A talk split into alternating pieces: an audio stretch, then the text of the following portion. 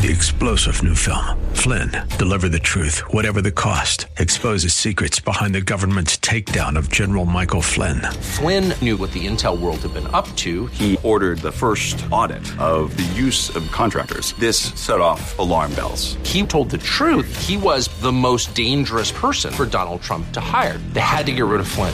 Flynn, Deliver the Truth, Whatever the Cost. Available now. Watch it today. Go to SalemNow.com. SalemNow.com. Welcome to this episode of the Michelle Tafoya podcast. Throughout my career, I have met so many unique, fun, interesting, inspiring people.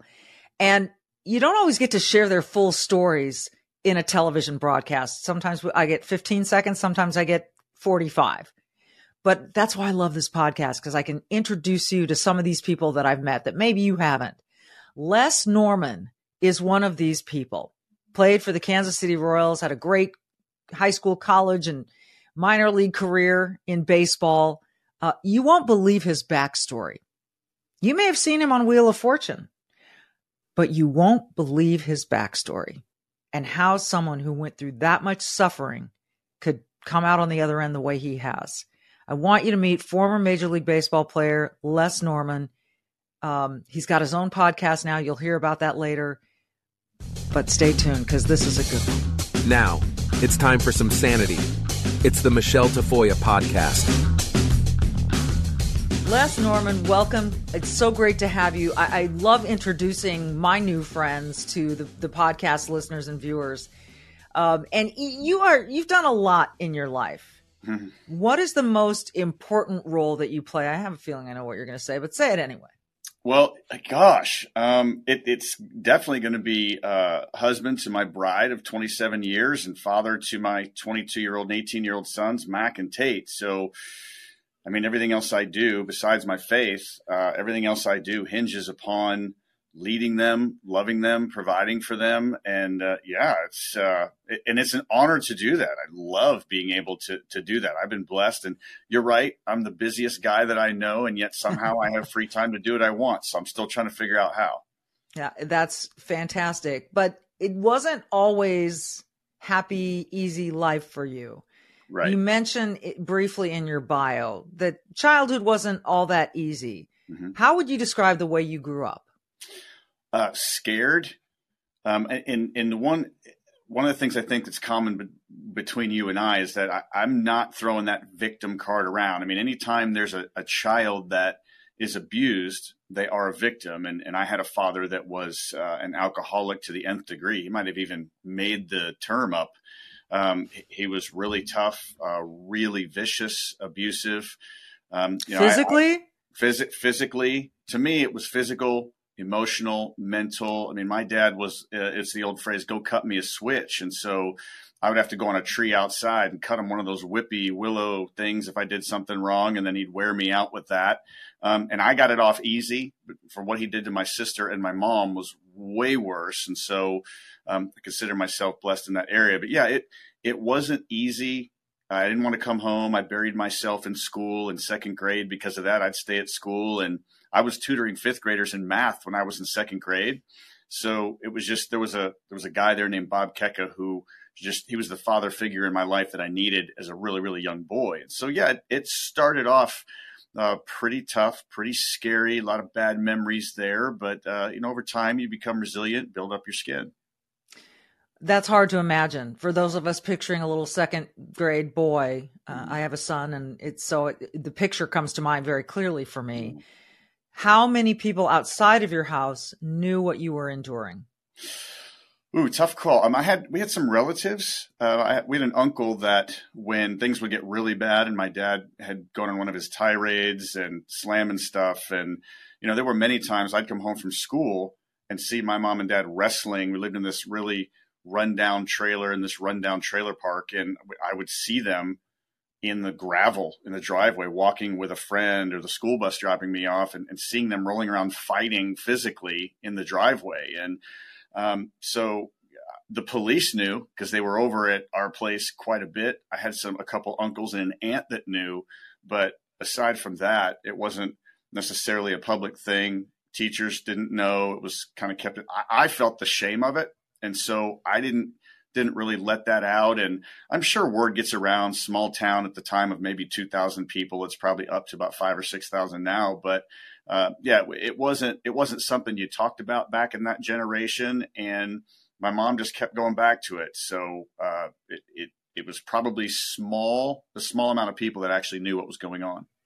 This is a red alert for hardworking Americans who are tired of seeing their freedoms and savings threatened by the globalist agenda. Wealth Protection Research is on a mission to find whistleblowers who are exposing the schemes that threaten your financial security. We're talking about real, patriotic financial warriors like Jim Rickards and Porter Stansberry. They're not afraid to tell it like it is, exposing how the system is rigged against you. Text IDEAS to 76626 to find out more. With the 2024 elections storming our way, your IRA and your 401k appear to be in the crosshairs. That's why we've compiled our 3 favorite ideas from freethinkers. Don't wait for a knock on your door telling you it's too late. Get this critical report. Text IDEAS to 76626. The fight for your financial freedom is on. Text IDEAS to 76626 now for your free report. That's IDEAS to 76626. Standard text and data rates may apply. But you and your sister and your mom certainly did. As you said, your mom kept going back, so you didn't have anywhere else to go. Right. You said what he did to your mom and sister was far worse than what he did to you, and it's hard for me to imagine. What can you tell us about that, just so we have an idea of what you endured as a son and a brother? Well, I didn't know what was going on in all this, and let's just say that I had a father that took advantage of my sister in his position in every way. And it's something that girls should not ever have to endure from any man, let alone the trusting of their own father. So there was abuse there of a sexual nature with my sister. With my mom, it was so physical where I remember a day where my mom had come home from probably her third job because he was either getting fired or not working, or he was gone for days on end. And one day he was home and he was really drunk. I was in the kitchen and I said, "Mom, right hand." And as I said, right hand, I was trying to tell her, I could see his fist clenching up, and he got her and punched her in the face with her glasses on. And it was like a horrible CSI movie. You could see the blood spatter on the wall, and she went down and the lens went into her eye and just was a millimeter away from hitting her cornea. And it was a tough day. I remember then my sister and I booked to the police station.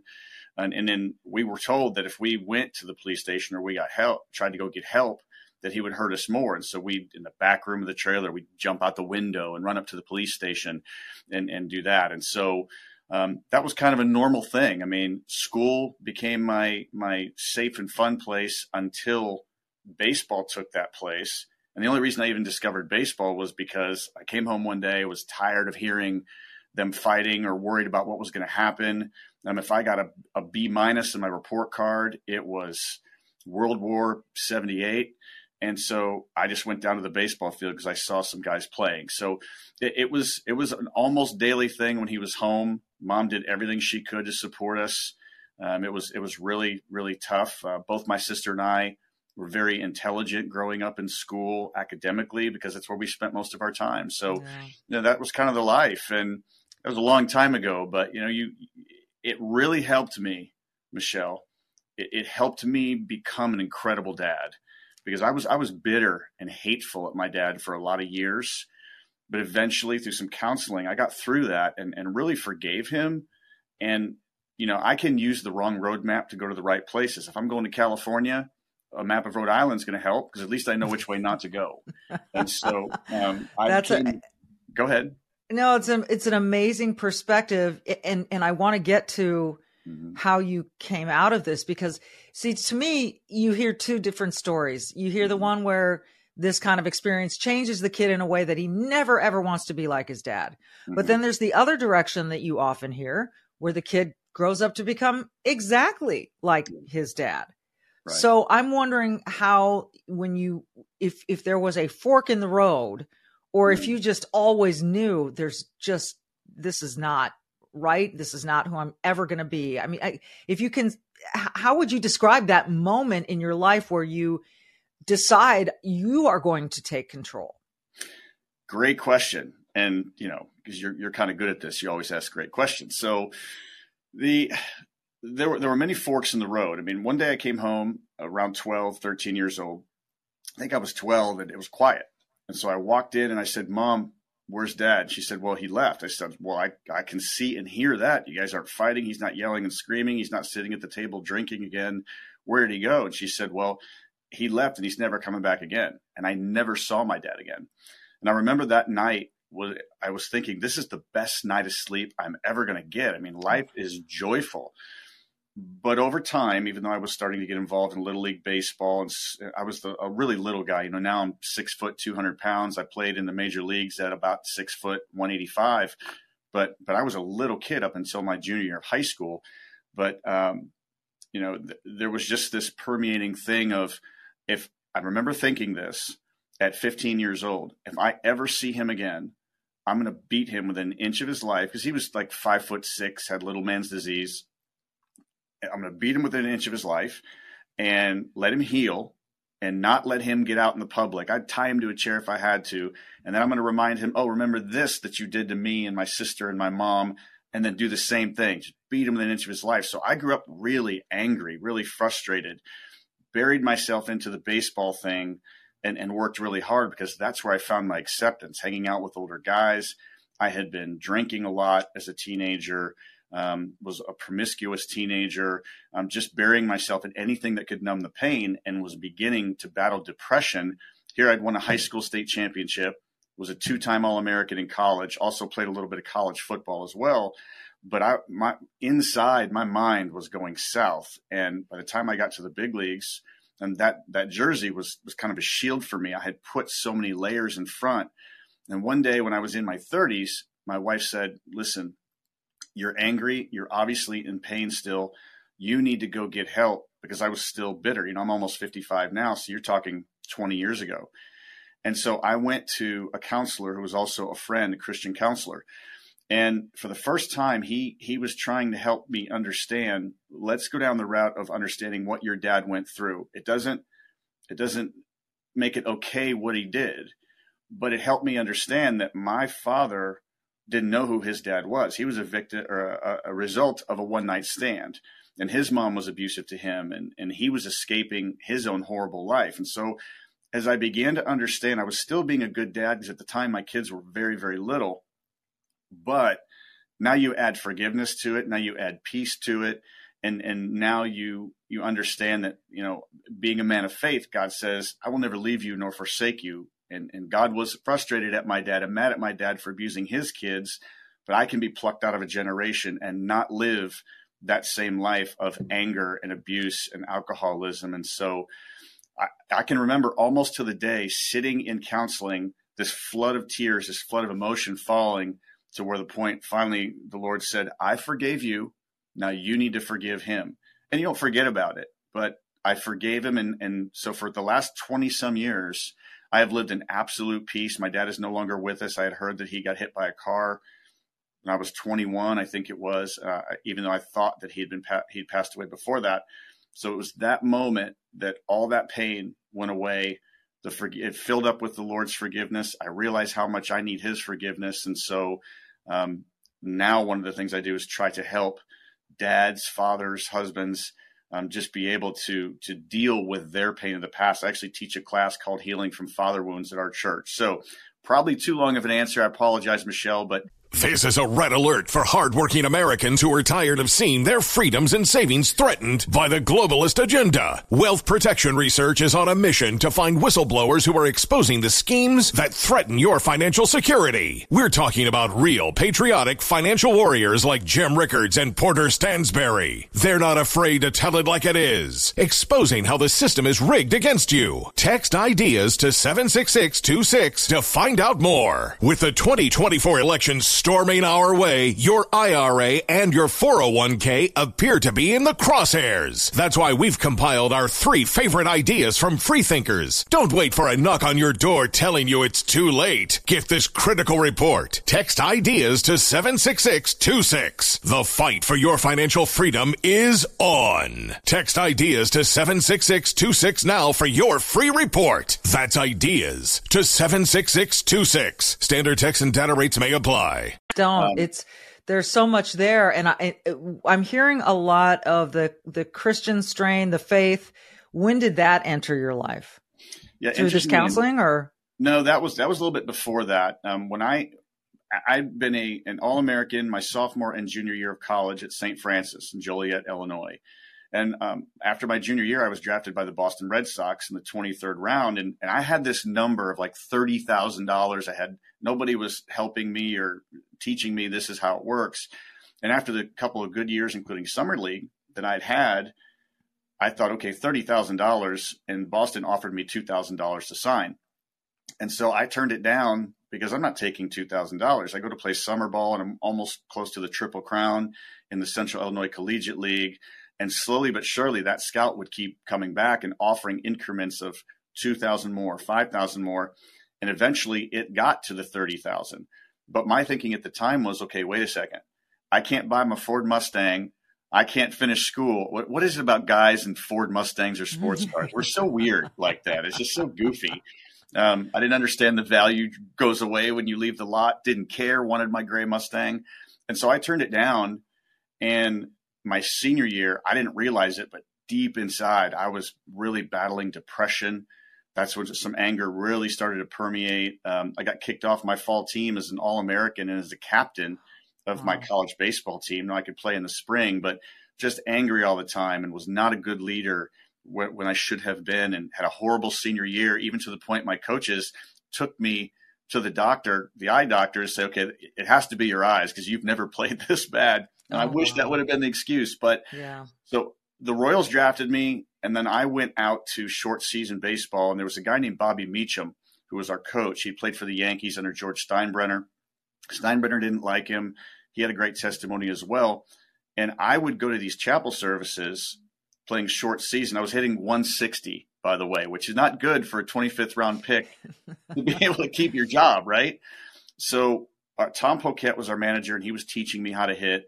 And on chapel, I would go hang out with a guest speaker. And I remember that the reason I went to chapel was because I had raised so much hell for 6 days that I needed a cleanup on Sunday, because Monday I was going to start right back up again. But because I didn't trust men because of what my dad did and some relationships that my mom had been in, I didn't trust guys at all. Anybody that was a male authority figure in my life, I wanted nothing to do with, because they had to prove themselves to me. And even then, I probably wouldn't have trusted them. But Meach was different. And there was one day after a game where we lost like 15-3 or something like that. And I was mad. It was a competitor. I didn't get any hits that game. Wasn't getting any hits in any game usually. But after it was over, he wasn't mad to the point where it affected his life. What he said in chapel on Sundays and how he coached us, he was steady right here all the time. Mm-hmm. And he had three little kids that came to hug him. And he didn't push him away. He said, hang on a second, guys. I need to see your mama first. And so he went to his wife, gave her a hug, gave her a kiss, told her that he loved her, and then he scooped his kids up. And so his foundation was in Christ, and then his wife, and then his kids, and that brought me to trust him. He lived what he said. And so when I was 22, sitting in a clubhouse with my arm in a sling after I got injured, I had made the decision that night I was going to take my own life. And so didn't know how, didn't know what, but I remember thinking, I've worshipped myself, alcohol, females, the press, everything that had to do with me. And Michelle, this is a crazy thing to say 30 some years later, but I sat there thinking, I can't believe behind me that the clubhouse door to go to the field was behind me. I can't believe that this game's going on without me. I mean, even in my worst, most desperate day of my life, that ego was still in there. And so Meach happened to walk in, and I don't know if he forgot his scorebook or forgot his notes, but he's supposed to be out there coaching. And I said, Meach, there's something different about you, man. I got to know what it is. And so he shared the gospel with me, and he shared the peace that he had and what he did to get through his difficult times. And that was having a saving relationship with Jesus. And so I gave my life to the Lord in 91 of that year, thought I was going to be done, but had surgery and decided I was going to try to play for the Lord and just be happy I had a uniform. And the next year was an all-star. And then 2 years after that was in the big leagues. It's crazy. And that's the short version of the story. the short version. Is there a book you're going to be writing anytime soon? Because I'd love to hear the long version. Yeah. So I've been pressed on that. Life is just a little bit crazy. But now that my kids are older, it's something that I would love to do. I want to glorify God in it, not me. But it's a story. And along the road, there have been so many bumps and disappointments. And like, Lord, I don't understand what you're doing. There's a royal story mixed in there, too. So I take that as a challenge. Yeah, I'd love to see it through because, here's the thing that I've been sort of struggling with. And this is, tell me if I get too personal here and if I go too far. Never. Okay, good. When you use terminology, so I was raised Catholic, mm-hmm. left the Catholic Church, went and got baptized Episcopalian. My kids are Lutheran. None of that really is important to this except to explain that I'm not a super religious person. Mm-hmm. But I find the more people that I meet, and I meet a bunch of you in athletics and sports that are deeply committed to your faith, mm-hmm. but there's terminology that you use. Like, I want to glorify God. He taught, Meach taught me the gospel. Mm-hmm. And this terminology makes me think, okay, what does it all mean? Like, what does that all mean? Like, what is the one thing that hooks you, that makes you go, this can help me. Like, it all seems sort of huge and overwhelming and vague. And even though I do believe that there's a God, mm-hmm. and I'm digging deeper and deeper into this, I meet someone like you and who it clearly changed your life. Oh yeah. I mean, it changed your life. Mm-hmm. And I get curious about how you were so willing to just let go of all of these things that were so, they had a stranglehold on you. Yes, it's a good phrase. For most of your life, right? Yes. And then it seems like in a moment you're able to cut those strings and I'm just wondering, how does it happen like that? What happened? Well, it's a great question, Michelle. Thanks for asking. It's a long-ass question, but go ahead. That's okay. I think my answers are longer than your questions, so you get a break. And it's your podcast. You can do what you want. So, when I was going to chapel, I was listening to what they were saying. And so I would do some study on my own and try to understand what the Bible said. And you used the word religion. And what I've come to learn over the years is that religion is our way, from where I see it, to try to connect to God. But in reading Jesus's words, in Romans 10:9-10, it talks about, if you confess with your mouth the Lord Jesus and believe in your heart that God raised him from the dead, you shall be saved. And then John 14:6 says, I am the way, the truth, and the life. No one comes to the Father but through me. And so as I would read those and read the life of Jesus in the Bible and understand that, wow, he was the only human. He was both God and man. He was the only one to ever walk the earth and not sin. I mean, I can't wake up and be awake for 5 minutes without a thought I shouldn't have or a selfish deed I should do or something like that. And I ask a lot of people this question, so I'll ask you this question.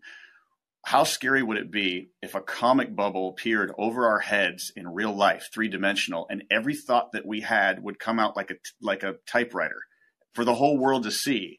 I mean, how scary is that thought?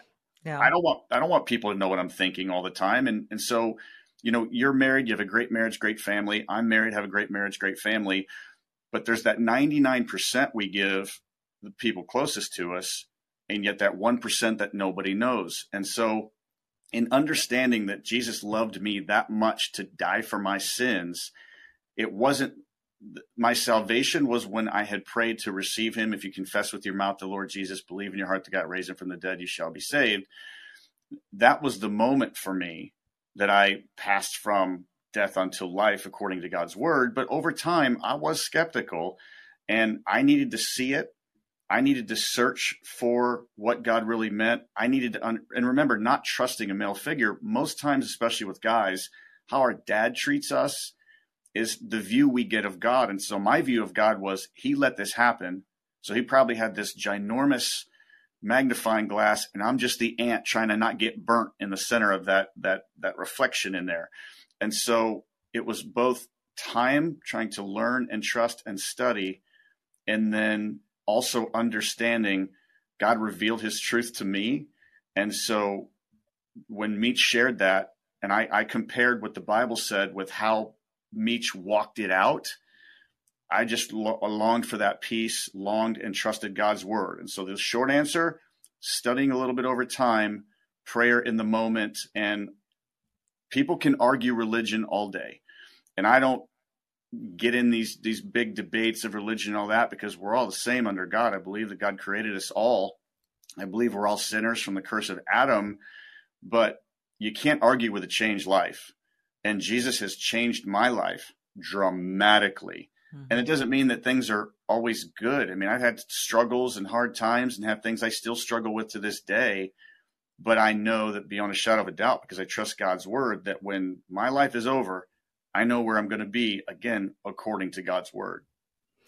This is a red alert for hardworking Americans who are tired of seeing their freedoms and savings threatened by the globalist agenda. Wealth Protection Research is on a mission to find whistleblowers who are exposing the schemes that threaten your financial security. We're talking about real patriotic financial warriors like Jim Rickards and Porter Stansberry. They're not afraid to tell it like it is, exposing how the system is rigged against you. Text IDEAS to 76626 to find out more. With the 2024 election storming our way, your IRA and your 401k appear to be in the crosshairs. That's why we've compiled our 3 favorite ideas from freethinkers. Don't wait for a knock on your door telling you it's too late. Get this critical report. Text IDEAS to 76626. The fight for your financial freedom is on. Text IDEAS to 76626 now for your free report. That's IDEAS to 76626. Standard text and data rates may apply. It's all really interesting, and it's people like you that make me more curious. And unfortunately, I mean, especially right now, we're seeing some really, really ugly stuff in the world, and people are doing it in the name of what they consider their God, right? Yes. And that kind of evil is really terrifying. And I mean, is it as simple as there's good versus evil in the world? And that's that? Yeah, that's a great question. If you look at Ephesians 6 in the Bible, it talks about what's really going on, and that the evil isn't, I mean, yes, we see people like Hamas. That is evil personified. Yes. They're terrorists, you know, these terrorist sects, not just Hamas, terrorists all over the world and other different factions that just want to wipe out humans that don't believe what they believe. I mean, there is evil that's manifested right before our eyes, and you don't have to go very far. You know, I was on Twitter, and we follow each other on Twitter and just kind of catching some updates, and you just see atrocities and hate.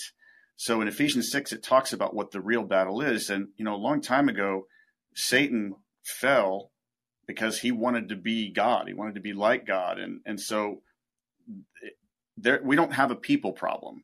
We have a sin problem. There's sin in the world since, again, Adam fell. And so I'm not surprised. I'm horrified at when I see babies massacred and women raped and just the evil, again, that goes on all over the world. It's ridiculous and horrible. But again, there is a sin problem that just permeates society, permeates human beings. And again, it started with Adam.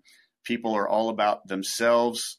When you get to a point, I mean, we can talk about this, Michelle, all day, but yet I don't think there are any words in any language that can describe the level of evil that we're seeing.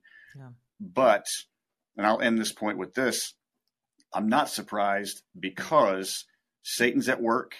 He is putting his pieces in play. He hates the fact that people want to follow God because he wanted to be like God and got kicked out of the kingdom. And, you know, another verse says that it's 1 Peter 5:8, your enemy, the devil, prowls around like a roaring lion looking for someone to devour. He uses people. He uses evil people to do horrible things. And then one more thing I'd say is I think it's in Revelation that says, near the end times, the love of most will grow cold. And are we not seeing that nowadays? I mean, in politics, in religion, in countries, there's so much going on that people are so extreme that we're seeing the Bible and prophecy and scripture come to life. So it's sad and it's horrified, but I am not surprised, because evil is evil and Satan's not going to quit. You're not surprised, but this is what I ask. And gosh, the time with you has just flown. Yeah. We like to keep our podcast short, which means we have to have you back because there's so much to talk about. But before I let you go, I mean, we've just heard about a really horrific childhood. Mm-hmm. A smart guy, a talented guy, an athletic guy who found his way. Mm-hmm. And you and I are both seeing some really distressing times in this world that I never thought we'd see. Right. What gives you hope? Not just about the afterlife. I think people need hope here on earth right now. Yeah. And, it's kind of like all we have. So where do you find it? That is the great question. And I love the fact that so many people watch and listen and subscribe to your podcast. And by the way, out there, if you're not, you should pause, go to the subscribe button, whether it's over there or down there, wherever, click on subscribe. This is a man who knows how to podcast. That's what this man is right now. Believe it. Radio and podcaster and TV guy. This gets makeup sometimes. So, one word. And I know that, we talk about afterlife or whatever. My hope is in Jesus, because I know I'm hopeless. I'm a sinner. Everybody that's walked this earth has failed and fallen short of God's standard. So I rest my life on God's promises. I can't be the husband that I am to the rock star best friend bride of 27 years that I have in Kristen. I can't be what she deserves and live that out without my faith in Jesus. I can't be the dad to my 22-year-old son, Mac, my 18-year-old son, Tate, who also love the Lord, and we're a Christian family. And so my hope lies in him. I can't do anything well. I can't do anything right. I appreciate the compliment. And you were on my show, and I can give you a compliment all day because you've earned it. You have, and you always have been and always will be one of my favorite broadcasters, sideline reporters of all time, because you are so good at your job. You do your research. You take it seriously. You are the consummate professional in everything that you do. But for me, I do 100,000 things in my career, and yet I am hopeless without Jesus in my life as my savior. It's just an interesting conversation to have. I mean, it really is. And I've had a few of them. Mm-hmm. I love sports. I love politics. I love I love people. Yes. I love people. And I know you do too. Mm-hmm. And that's what you do with your podcast as well. So let's let you plug yours now. Where can people find you, Les? Well, it's you can go to LesNorman.com, and it's not that I'm an ego-driven dude. It's just Les Norman was available, so I picked that name for the website. Well, and it does identify who you are, right? Absolutely. So there's that. I mean, usually, yeah. So my radio show, Breaking the Norm, airs in the Kansas City area. It airs on ESPN Kansas City 94.5 on Tuesdays at 4 p.m., and then the replay is Saturday morning at 7 on Sports Radio 810 WHB. Again, that's the Kansas City metro area. And then actually where I'm sitting here at my church podcast room, because I'm going to be recording a podcast with a friend of mine, and that's the Watching World podcast. And we talk about biblical things and what's going on in the world, and have great guests to get to know people. And I love doing that as well. So that's called the Watching World podcast. You can catch that on iTunes. And check that out as well. So, and subscribe wherever that subscribe button is somewhere around there. Yeah, go click on it. Click on that as well. So, all you need to do is hit subscribe. It's not like we're asking for money here. It just not at all. Subscribe to help them out. It's an interesting time to be in the world, mm-hmm. and it requires, I think, tons of courage to stand up and say what you believe, to stand up with like-minded people, to challenge other ideas. It's not easy, but I'm always appreciative of those who are willing to do it, and particularly those who are willing to do it in a level-headed, even-handed, loving way, which you are. So we've got to do this again, Les, because we barely scratched the surface. Right. I would love to. And, you know, there's two things that we all should be doing. And I think, Michelle, you know what these are. I believe we need to be brave and do good, right? And on that note, we'll call it a day. Happy Thanksgiving, Les. Same to you, Michelle. Thanks for having me.